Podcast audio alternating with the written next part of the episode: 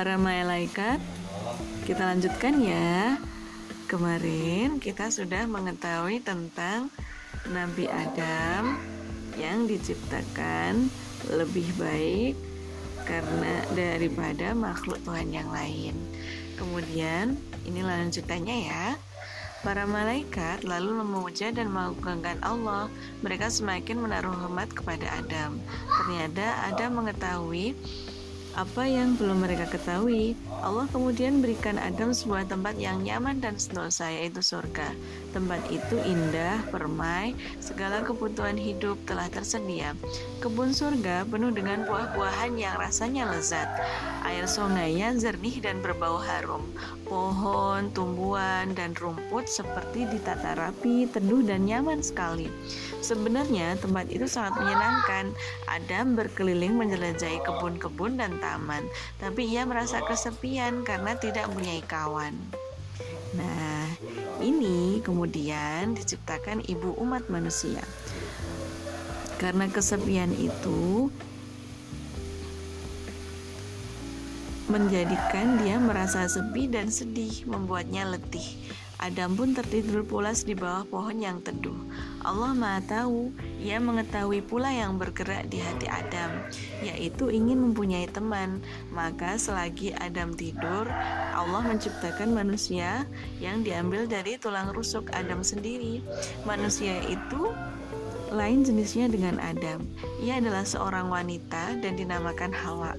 Ketika Adam bangun dari tidurnya, ia pun terkejut. Adam mengusap-ngusap matanya seakan tak percaya. Ia melihat seseorang duduk di sampingnya. Wanita itu indah, cantik, dan menakjubkan.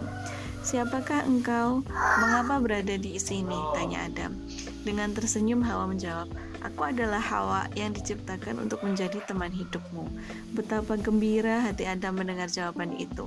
Ia memuji dan bersyukur pada Allah yang telah mengabulkan keinginannya, sehingga ia tidak merasa kesepian lagi. Hawa telah ditakdirkan menjadi istri Adam. Sepanjang hari mereka bersukaria di taman surga. Keduanya dapat bersenang-senang sepuas hati. Mereka boleh makan apa saja, makanan dan buah-buahan yang tersedia di surga. Hanya satu yang dilarang oleh Allah, yaitu tidak boleh makan buah khuldi. Iblis telah bersumpah untuk menyesatkan Adam dan keturunannya. Ia berdaya upaya agar Adam terusir dari surga. Pada suatu ketika ia berhasil masuk surga. Kebetulan pada saat itu Adam dan Hawa sedang merasa haus dan lapar. Iblis datang sembari berkata, Hai Adam, tampaknya kau dan istrimu sedang lapar dan haus.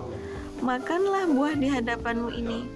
Lihat, warnanya begitu indah dan segar. Baunya pun sangat harum, tentu rasanya sangat lezat. Adam tahu buah di hadapannya memang tampak lain daripada yang lain. Tapi buah itu adalah buah larangan, maka ia tak mau memetiknya. Iblis membujuk Hawa, tapi Hawa juga tak berani makan buah itu. Iblis kecewa dan merasa sakit hati, tapi ia tak putus asa. Pada suatu saat, ia mendekati Adam lagi. Kali ini, ia berkata, "Mengapa Tuhan melarangmu makan buah ini?" Tak lain agar kalian tak jadi malaikat, sebab jika kalian sudah makan ini, kalian akan menjadi penghuni kekal di surga ini. Percayalah, aku adalah seorang teman yang beri nasihat baik. Pendirian Adam tidak tergoyahkan. Ia tetap tak mau menuruti godaan iblis untuk makan buah khuldi. Pada suatu kesempatan iblis datang lagi. Ia memilih waktu yang tepat. Adam dan Hawa baru saja berjalan-jalan keliling surga. Mereka kelelahan.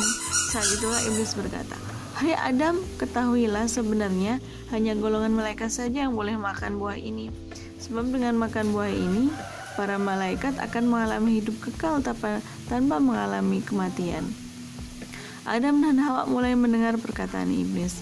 Kami telah mendengar rahasia Allah sebelum kalian diciptakan sama iblis bahwa kalian tak akan hidup lama. Beberapa waktu lagi kalian akan dimatikan. Nah, jika kalian ingin hidup kekal di surga ini, makanlah buah itu. Rasanya sungguh lezat dan tak ada duanya. Sungguh bodoh jika kalian tidak menerima nasihatku ini. Nah, begitu ya. Itu adalah cerita penciptaan dari Ibu Hawa dan jebakan iblis. Sampai jumpa.